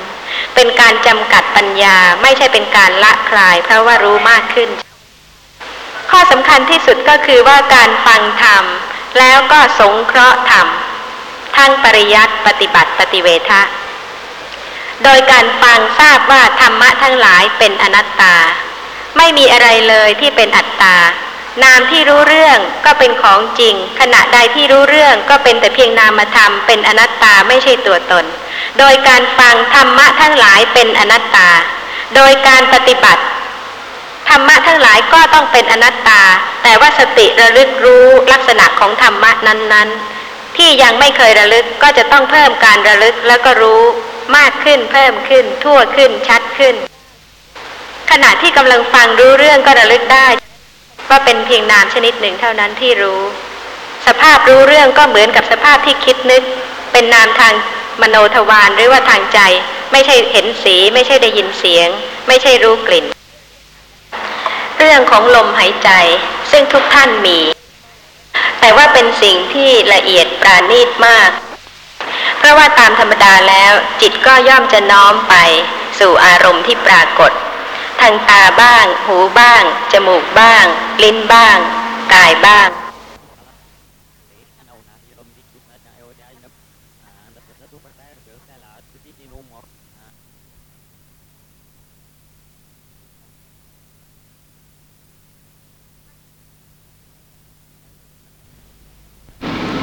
รายการแนวทางเจริญวิปัสสนา ของมูลนิธิศึกษาและเผยแพร่พระพุทธศาสนา บรรยายโดยอาจารย์สุจินต์บริหารวณเขต ตลับที่ 35 หน้าหนึ่ง ครั้งที่ 87 ต่อ และสำหรับการเจริญอาณาปานสติ ถ้าเป็นอาณาปานสติสมาธิ ในขณะที่เป็นอุปจารสมาธิลมหายใจก็หยาบกว่า ขณะที่เป็นอัปปนาสมาธิขั้นปฐมฌานแล้วก็ละเอียดขึ้นตามลำดับ สำหรับในการเจริญวิปัสสนานั้น ก่อนพิจารณาลมหายใจ ลมหายใจก็หยาบ แต่ในขณะที่พิจารณารู้ลักษณะของลม คือรู้ลักษณะของมหาภูตรูป ในขณะนั้นก็ละเอียดขึ้น หรือว่าในขณะที่ปัญญารู้ลักษณะของนามรูป รู้ปัจจัยของนามรูป ก็จัดว่าหยาบกว่าในขณะที่รู้สภาพความไม่เที่ยง ความเป็นทุกข์ความไม่ใช่ตัวตน คือไตรลักษณะของนามรูป ในพยัญชนะท่านได้อธิบายความหมายของระงับ หรือว่าดับ สงบ กายสังขาร อีกความหมายหนึ่งว่า ย่อมระงับความน้อมไปข้างหน้า ความน้อมไปข้างข้าง ความน้อมไปทุกส่วน ความน้อมไปข้างหลัง ความหวัน่น ความไหว ความโยก ความโครงแห่งกาย ด้วยกายสังขารปานใดจากระงับ ที่เป็นอย่างนี้ ก็เพระเหตุว่า เวลาที่พิจารณาลมหายใจ แล้วก็ขาดสติ สภาพของการขาดสติ ไม่ใช่การที่สติตั้งมั่นนั้น ก็เป็นลักษณะของโมหะ ความไม่รู้ตัว เมื่อมีความไม่รู้ตัวเกิดขึ้น ก็ย่อมจะมีความน้อมไปข้างหน้าบ้าง ความน้อมไปข้างๆบ้าง ความน้อมไปทุกส่วน หรือว่าความน้อมไปข้างหลัง ความหวัน่น ความไหว ความโยก ความโครงแห่งกายเกิดขึ้นได้ ขณะนี้ไม่เห็นมีใคร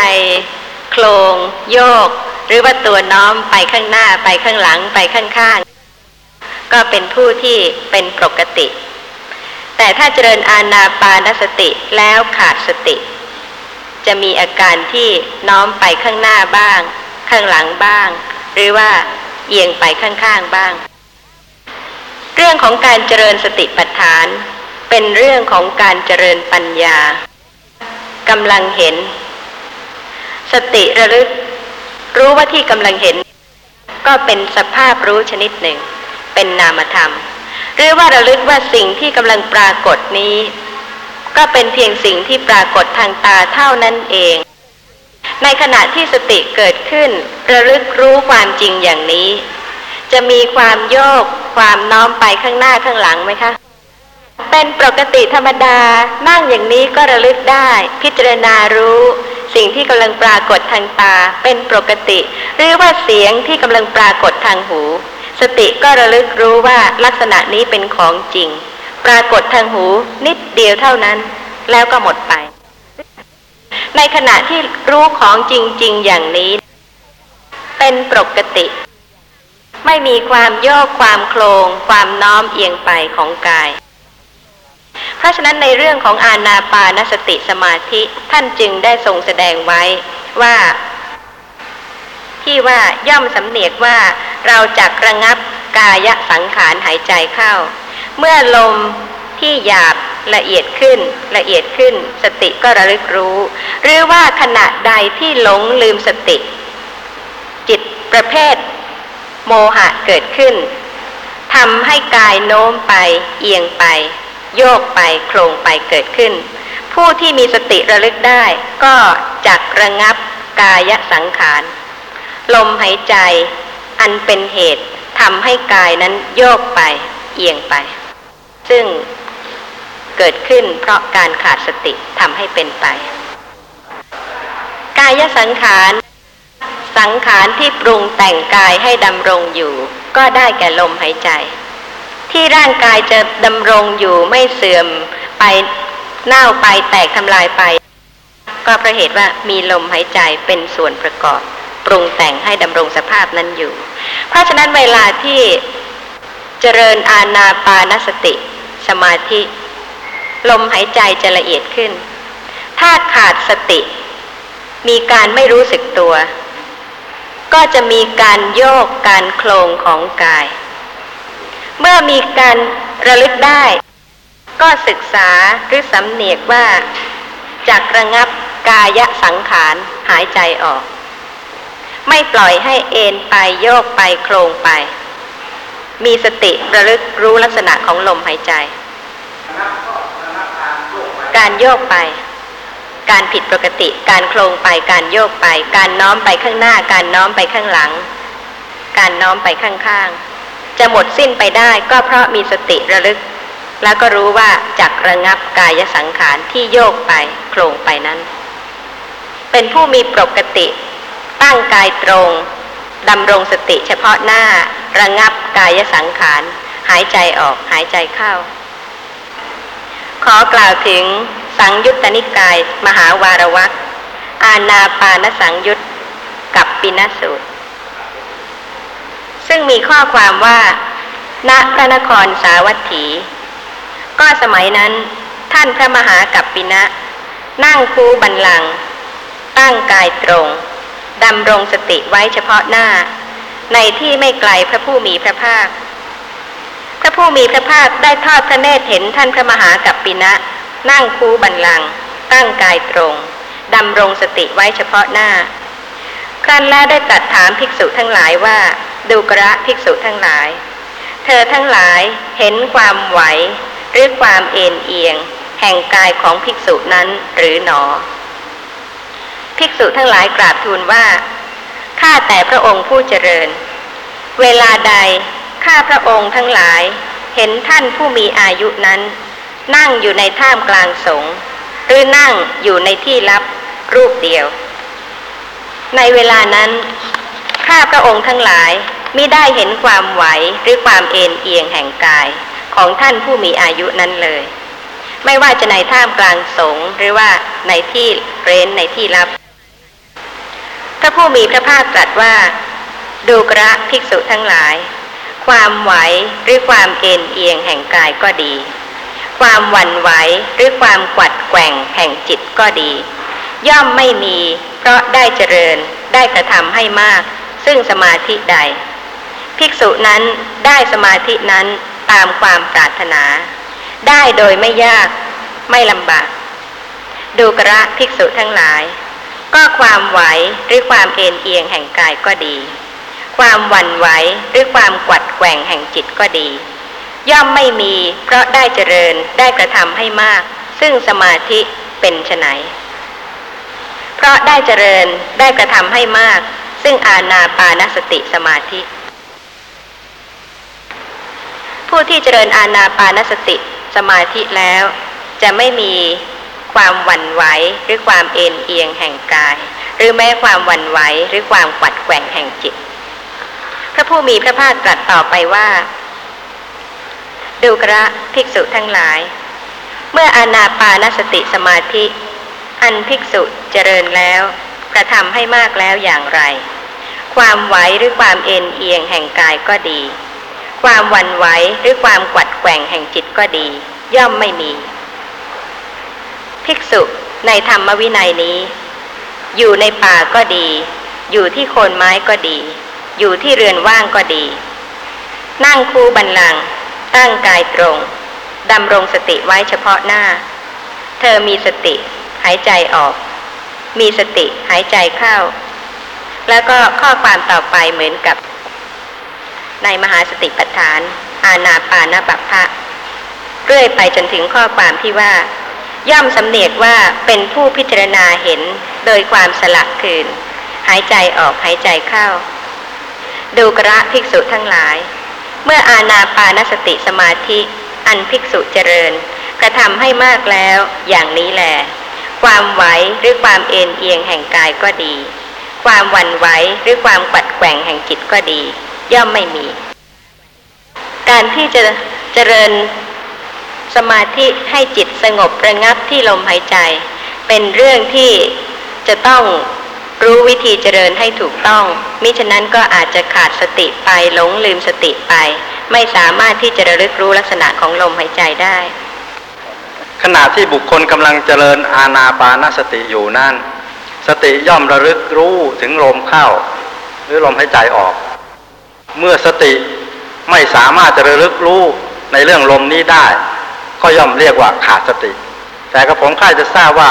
เมื่อสติไม่สามารถจะระลึกรู้ในเรื่องลมหายใจนี้ได้แต่ไประลึกรู้ทางตาบ้าง ทางหูบ้าง ทางจมูกบ้างาทางกายบ้าง เช่นนี้จะเรียกว่าาขาดสติไปบ้างหรือเปล่า ในขณะที่สติระลึกรู้ลักษณะของนามหรือรูป ไม่ชื่อว่าขาดสติ แต่ที่ท่านจัดเป็นกายานุปัสสนาสติปัฏฐาน มีหลายๆบัพพะ ก็เพราะเหตุว่า สิ่งที่สติกำลังระลึกรู้นั้นเป็นส่วนของกาย จึงจัดเป็นกายานุปัสนาสติปัฏฐาน แต่ไม่ใช่หมายความว่าไม่ให้รู้อย่างอื่น จะรู้อย่างอื่นก็ได้ แต่ในขณะที่รู้อย่างอื่น ไม่ใช่กายานุปัสนาสติปัฏฐาน เพราะฉะนั้นขณะที่บางท่านระลึกรู้ลมหายใจเพียงนิดเดียว แล้วก็จิตระลึกรู้นามอื่นรูปอื่น แล้วแต่ว่าจะเป็นจิตหรือว่าจะเป็นเวทนาก็ตามแต่ หรือว่าจะเป็นกายส่วนอื่นที่ไม่ใช่ลมหายใจ ก็เป็นสติปัฏฐานแต่ไม่ใช่อาณาปานะบัพพะ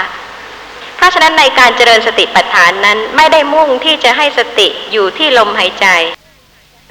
แต่ถ้าเป็นการเจริญอาณาปานสติสมาธิ มุ่งที่จะให้จิตสงบอยู่ที่ลมหายใจ ระเหตุว่าอาณาปานสติสมาธินั้น สามารถที่จะให้จิตสงบระงับเป็นอุปจารสมาธิ เป็นอัปปนาสมาธิถึงขั้นปฐมฌานทุติยฌานตติยฌานจตุตฌานได้ แต่ว่าถ้าเป็นเรื่องของการเจริญสติปัฏฐาน แล้วแต่สติจะระลึกที่ใด ถ้าระลึกที่ลมหายใจนิดเดียว ก็ไม่ใช่อาณาปานสติบัพพะที่เจริญอย่างสมาธิ แต่ว่าเป็นการระลึกรู้กายส่วนหนึ่ง คือลมหายใจ แต่ประเดี๋ยวเดียวเท่านั้น แล้วก็ระลึกรู้กายส่วนอื่นได้ ถ้าเนื่องกับกายก็เป็นกายานุปัสสนาสติปัฏฐาน ข้อความต่อไปมีว่า ดูกระภิกษุทั้งหลาย นายช่างกลึง หรือลูกมือของนายช่างกลึงผู้ขยัน เมื่อชักเชือกกลึงยาวก็รู้ชัดว่าเราชักยาว เมื่อชักเชือกกลึงสั้นก็รู้ชัดว่าเราชักสั้น แม้ฉันใด ภิกษุก็ฉันนั้นเหมือนกัน เมื่อหายใจออกยาว ก็รู้ชัดว่าเราหายใจออกยาว เมื่อหายใจเข้ายาว ก็รู้ชัดว่าเราหายใจเข้ายาว เมื่อหายใจออกสั้น ก็รู้ชัดว่าเราหายใจออกสั้น เมื่อหายใจเข้าสั้น ก็รู้ชัดว่าเราหายใจเข้าสั้น ย่อมสำเนียกว่าเราจักเป็นผู้กำหนดรู้กองลมทั้งปวงหายใจออก ย่อมสำเนียกว่าเราจักเป็นผู้กำหนดรู้กองลมทั้งปวงหายใจเข้า ย่อมสำเนียกว่าเราจักระงับกายสังขารหายใจออก ย่อมสำเนียกว่าเราจักระงับกายสังขารหายใจเข้า ดังพันนามาชนี้ ภิกษุ ย่อมพิจารณา เห็นกาย ในกาย ภายในบ้าง พิจารณาเห็นกาย ในกายภายนอกบ้าง พิจารณาเห็นกาย ในกายทั้งภายในทั้งภายนอกบ้าง พิจารณาเห็นธรรมะคือความเกิดขึ้นในกายบ้าง พิจารณาเห็นธรรมะคือความเสื่อมในกายบ้าง พิจารณาเห็นธรรมะคือทั้งความเกิดขึ้นทั้งความเสื่อมในกายบ้าง ย่อมอยู่ อีกอย่างหนึ่ง สติของเธอที่ตั้งมั่นอยู่ว่า กายมีอยู่ ก็เพียงสักว่าความรู้ เพียงสักว่าอาศัยระลึกเท่านั้น เธอเป็นผู้อันตันหาและทิฏฐิไม่อาศัยอยู่แล้ว และไม่ถือมั่นอะไรอะไรในโลก ดูกระภิกษุทั้งหลาย อย่างนี้แลภิกษุชื่อว่า พิจารณาเห็นกายในกายอยู่ ถึงแม้ว่าจะเป็นลมหายใจ ก็เป็นแต่เพียงเครื่องระลึกเท่านั้นเพราะฉะนั้นเรื่องของการเจริญสติปัฏฐานถึงแม้ในหมวดของอาณาปานะบัพพะ ไม่ใช่ให้เจริญอย่างสมาธิ แต่ว่าข้อความสำคัญก็คือว่า ภิกษุย่อมพิจารณาเห็นกาย ในกายภายในบ้าง พิจารณาเห็นกายในกายภายนอกบ้าง กายมีอยู่ก็เพียงสักว่าความรู้ เพียงสักว่าอาศัยระลึกเท่านั้น เป็นผู้อันตันหาและทิฏฐิไม่อาศัยอยู่แล้ว และไม่ถือมั่นอะไรอะไรในโลก เพราะฉะนั้นโดยนัยยะของการเจริญสติปัฏฐานไม่ใช่ให้จดจ้อง เพียงให้ระลึกรู้ลักษณะของกาย ว่าเป็นกายเท่านั้นแล้วก็ละการยึดถือ ขณะที่พิจารณากาย ก็รู้สภาพตามความเป็นจริงว่าไม่ใช่ตัวตน อย่างลักษณะของเย็นที่กำลังปรากฏ ลักษณะเย็นนั้นไม่ใช่ตัวตน หมดแล้วพอลักษณะร้อนปรากฏ หมดอีก ไม่ใช่ตัวตนทั้งนั้น เพราะฉะนั้นเวลาที่พิจารณากาย สติเกิดขึ้นระลึกรู้ลักษณะของสิ่งที่กำลังปรากฏ ไม่ใช่คิด ถ้าคิด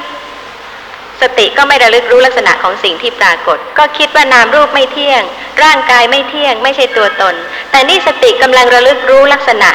ที่กำลังปรากฏจริง ๆ ลักษณะเย็นไม่พึงยึดถือว่าเป็นตัวตน ลักษณะแข็งไม่พึงยึดถือว่าเป็นตัวตน ลักษณะอ่อนที่ปรากฏไม่พึงยึดถือว่าเป็นตัวตน สติกำลังระลึกรู้ลักษณะนั้น ว่าไม่ใช่ตัวตน ไม่ใช่เพียงคิด เพราะฉะนั้นการเจริญสติปัฏฐานไม่ใช่จงใจ จะรู้ที่ลมหรือไม่ใช่ลม แล้วแต่สติ จะระลึกรู้นามรูปใด ๆ ระลึกได้ทั้งนั้น ยังมีข้อสงสัยในเรื่องอาณาปานบัพพะไหมคะ คงจะมีหลายท่านเหมือนกันนะคะ ที่เพ่งจ้องกำหนดลมหายใจ แล้วก็ระลึกได้บ้างไหมว่ากำลังจดจ้องหรือว่ากำลังต้องการที่จะให้สงบหรือที่จะให้รู้ชัด แต่ที่จริงปัญญารู้แล้วละ ไม่ยึดถือ ไม่ใช่ไปจดจ้องอยู่ นี่เป็นความต่างกันของสมาธิกับปัญญา ถ้าเป็นสมาธิก็จดจ้องให้อยู่ที่เดียวไม่ให้ไปสู่อารมณ์อื่น แต่ถ้าเป็นปัญญาพิจารณารู้แล้วละ แต่ว่าขอให้ผู้เจริญสติ พิจารณาว่า ถ้าปัญญายังไม่รู้ชัดในลักษณะของนามรูป ทั่วท่วนจริง ๆ เนี่ยจะคลายความสงสัย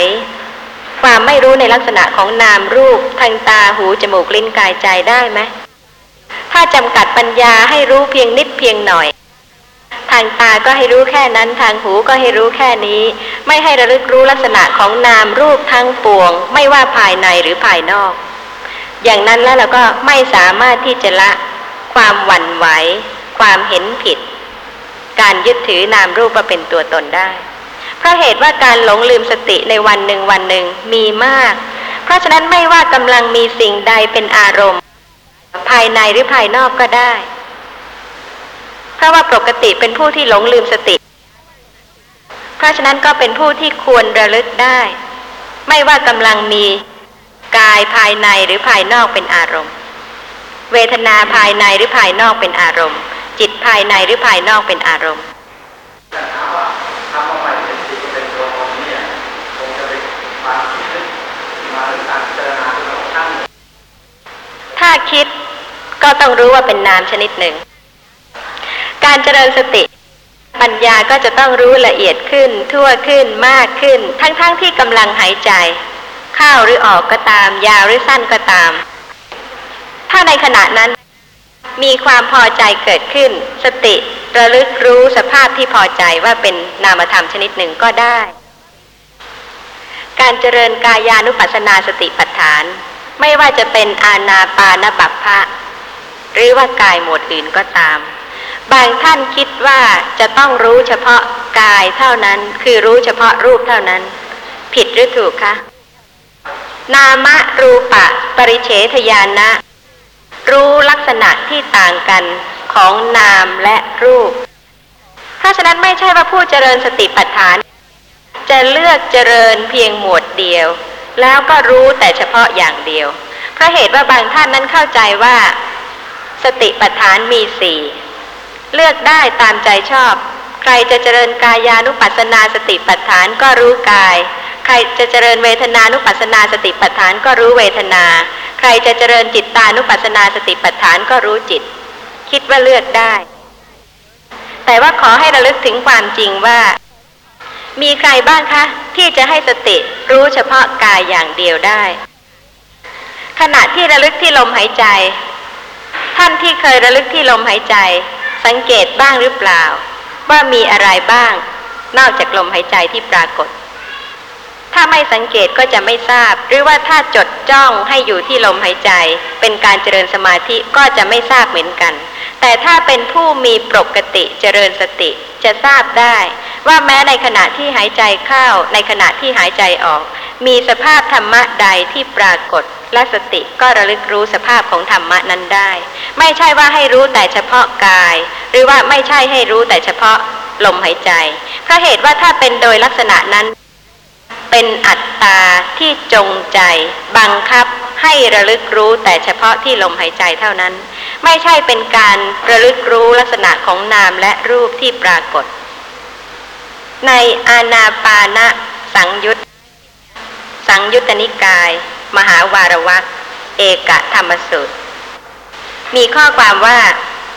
ดูกระภิกษุทั้งหลาย อาณาปานสติ อันภิกษุเจริญแล้ว กระทำให้มากแล้วอย่างไร ย่อมมีผลมาก มีอานิสงส์มาก ภิกษุในธรรมวินัยนี้ อยู่ในป่าก็ดี อยู่ที่โคนไม้ก็ดี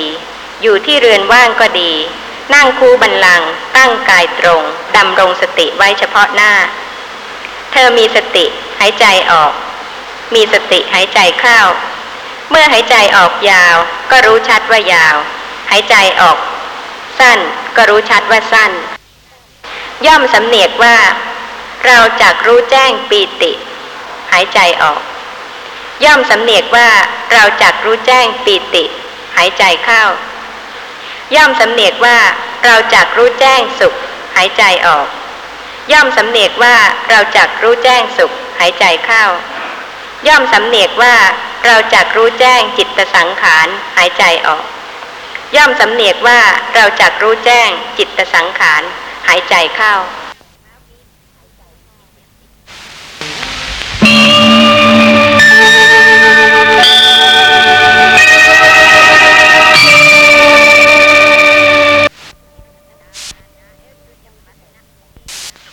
ครั้งที่ 88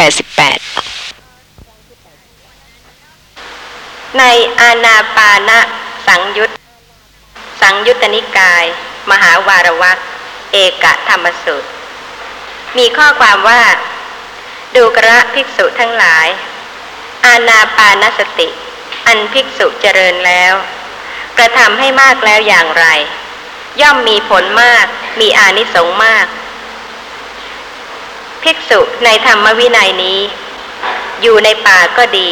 อยู่ที่โคนไม้ก็ดี อยู่ที่เรือนว่างก็ดี นั่งคูบันลัง ตั้งกายตรง ดำรงสติไว้เฉพาะหน้า เธอมีสติหายใจออก มีสติหายใจเข้า เมื่อหายใจออกยาว ก็รู้ชัดว่ายาว หายใจออก สั้นก็รู้ชัดว่าสั้น ย่อมสำเนียกว่า เราจักรู้แจ้งปีติ หายใจออก ย่อมสำเนียกว่าเราจักรู้แจ้งปีติ หายใจเข้า ย่อมสำเนียกว่าเราจักรู้แจ้งสุข หายใจออก ย่อมสำเนียกว่าเราจักรู้แจ้งสุข หายใจเข้า ย่อมสำเนียกว่าเราจักรู้แจ้งจิตสังขารหายใจออก ย่อมสำเนียกว่าเราจักรู้แจ้งจิตสังขารหายใจเข้า ผู้มีสติแล้วก็จะต้องรู้อย่างอื่นด้วย ไม่ใช่รู้แต่เฉพาะลมหายใจเท่านั้นเพราะเหตุว่าเป็นไปไม่ได้เลย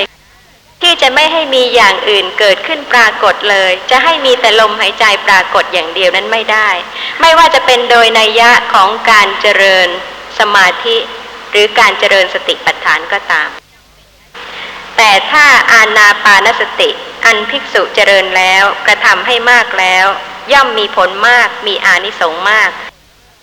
ย่อมสำเนียกว่าเราจักรู้แจ้งปีติหายใจออก ย่อมสำเนียกว่าเราจักรู้แจ้งปิติหายใจเข้า ย่อมสำเนียกว่าเราจักรู้แจ้งสุขหายใจออก ย่อมสำเนียกว่าเราจักรู้แจ้งสุขหายใจเข้า ย่อมสำเนียกว่าเราจักรู้แจ้งจิตสังขารหายใจออก ย่อมสำเนียกว่าเราจักรู้แจ้งจิตสังขารหายใจเข้าเพราะเหตุว่าเวลาที่จิตเริ่มสงบ เพราะสติระลึกที่ลมหายใจ ยับยั้งปิติได้ไหมคะพอจิตสงบปีติก็เกิด เพราะฉะนั้นสติตามระลึกด้วยสำหรับผู้ที่เจริญสติปัฏฐาน ไม่ว่าลักษณะของนามใดรูปใดเกิดขึ้นปรากฏเพราะเหตุปัจจัย สติจะต้องระลึกรู้เพื่อละการยึดถือว่าเป็นตัวตน เราไม่ได้ยึดถือแต่ลมว่าเป็นตัวตน เวทนาความรู้สึกใด ๆ เกิดขึ้นขณะใดก็ยึดถือว่าเป็นเราเป็นตัวตนในขณะนั้น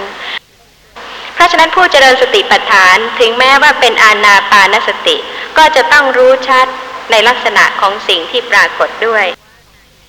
เพราะเหตุว่ามีอวิชชาท่วมทน้นทั้งทางตาทางหู ทางจมูก ทางลิ้นทางกายทางใจ ทุกขณะที่เห็นได้ยินได้กลิ่นรู้รสรู้สิ่งที่กระทบสัมผัสคิดนึกเป็นสุขเป็นทุกข์ต่างๆ เพราะฉะนั้นการที่จะละการยึดถือสภาพธรรมะทั้งหลายว่าเป็นตัวตนได้นั้น ต้องเจริญสติให้ปัญญารู้ชัด รู้รูปรู้นามทางตาทางหูทางจมูกทางลิ้นทางกายทางใจ เพิ่มขึ้นมากขึ้นทั่วขึ้นชัดขึ้นจึงจะละการยึดถือว่าเป็นตัวตนได้แม้ในขณะที่หายใจเข้าในขณะที่หายใจออก ก็ไม่ใช่มีแต่ลักษณะของลมที่ปรากฏ ความรู้สึกปีติ ความรู้สึกเป็นสุข สติก็จะต้องระลึกรู้ในลักษณะนั้น จึงจะละการยึดถือนามรูปว่าเป็นตัวตนได้ หรือถ้าไม่ใช่ลมหายใจ ขณะที่กำลังเห็นเดี๋ยวนี้ เฉยๆ ก็เป็นความรู้สึกชนิดหนึ่ง ต้องระลึกด้วยสติก็จะต้องเจริญขึ้น ปัญญาก็จะต้องรู้ชัดขึ้นเรื่อย ๆ จึงจะละการไม่รู้ได้ เพราะฉะนั้นมหาสติปัฏฐาน พยัญชนะก็ชี้ไว้แล้วว่า มากทุกอย่างทั้งปวง เป็นเครื่องให้สติระลึกได้ทั้งนั้น ไม่ว่าจะเป็นกาย ไม่ว่าจะเป็นเวทนา ไม่ว่าจะเป็นจิต ไม่ว่าจะเป็นธรรมะใด ๆ อย่าเป็นห่วงกลัวว่าจะไม่ใช่สติปัฏฐานเพราะเหตุว่าเป็นผู้มีปกติหลงลืมสติมานานแล้ว เพราะฉะนั้นเมื่อมีสิ่งใดที่สติจะระลึกได้ก็ให้ระลึกเถอะ ไม่ต้องกลัว ขณะที่กำลังเจริญอาณาปานสติอยู่นั่นนะครับ ทีนี้อาจารย์ก็ได้อธิบายว่า ขณะที่กำลังเจริญอาณาปานสติอยู่ เวทนาก็ย่อมเกิดได้ ขณะที่สติไปรู้เวทนาก็ดี หรือขณะที่สติไปรู้จิตนั่นก็ดี แต่ทั้งนี้ยังเนื่องจากลมหายใจอยู่ จะเรียกว่าขณะนี้สติขาดจากอาณาปานสติไปหรือเปล่าครับ เวทนาเนื่องจากลมหายใจนะคะ เพราะฉะนั้นก็ยังเป็นอาณาปานบัพพะไม่ใช่เวทนาที่เนื่องจากการเห็น ไม่ใช่เวทนาที่เนื่องจากอย่างอื่น แต่ว่าเป็นเวทนาที่เกิดพร้อมกับขณะที่หายใจออกหายใจเข้า เพราะฉะนั้นสติไวทันที่จะระลึกรู้ลักษณะของสิ่งที่กำลังปรากฏตามความเป็นจริง และก็ไม่ใช่รู้แต่เฉพาะรูปนามก็รู้ด้วย กายนั่นเองชื่อว่าโลก แม้อุปาทานขันห้าก็ชื่อว่าโลก เวทนานั่นเองชื่อว่าโลก แม้อุปาทานขันห้าก็ชื่อว่าโลก จิตนั่นเองชื่อว่าโลก แม้อุปาทานขันห้าก็ชื่อว่าโลก นี้เรียกว่าโลกธรรมะเหล่านี้เองชื่อว่าโลก แม้อุปาทานขันห้าก็ชื่อว่าโลก นี้เรียกว่าโลก เพราะฉะนั้นในขณะที่กำลังระลึกที่กาย กายนั้นชื่อว่าโลก หรือแม้อุปาทานขันห้าอื่นที่เกิดปรากฏและสติระลึกรู้ อันเนื่องจากกายนั้นก็ชื่อว่าโลก ที่ว่าละอภิชาและโทมนัสในโลก คือในอุปาทานขันห้าที่เกิดปรากฏ ข้อความที่ว่าย่อมสำเนียกว่าเราจักรู้แจ้งปิติหายใจออกเป็นหมวดของเวทนานุปัสสนา เราจักรู้แจ้งสุขหายใจออก ก็เป็นเวทนานุปัสสนาด้วย ย่อมสำเนียกว่าเราจักรู้แจ้งจิตสังขาร ก็ยังเป็นหมวดของเวทนานุปัสสนาเพราะเหตุว่าในปฐมฌานทุติยฌานโดยนัยยะของจตุทนายมีสุขเวทนาเกิดร่วมกับปีติ เพราะฉะนั้นเวลาที่ลักษณะของความดีใจเกิดขึ้น มีปีติเป็นประธานในขณะนั้น ก็ชื่อว่าจักรู้แจ้งปีติหายใจออกจักรู้แจ้งปีติหายใจเข้า แต่พอถึงย่อมสำเนียกว่าเราจักรู้แจ้งจิตสังขารหายใจออก ย่อมสำเนียกว่าเราจักรู้แจ้งจิตสังขารก็ยังเป็นหมวดของเวทนานุปัสสนา เพราะไม่ใช่ข้อความว่าเราจักรู้แจ้งจิตหายใจออก แต่เป็นพยัญชนะว่าเราจักรู้แจ้งจิตสังขาร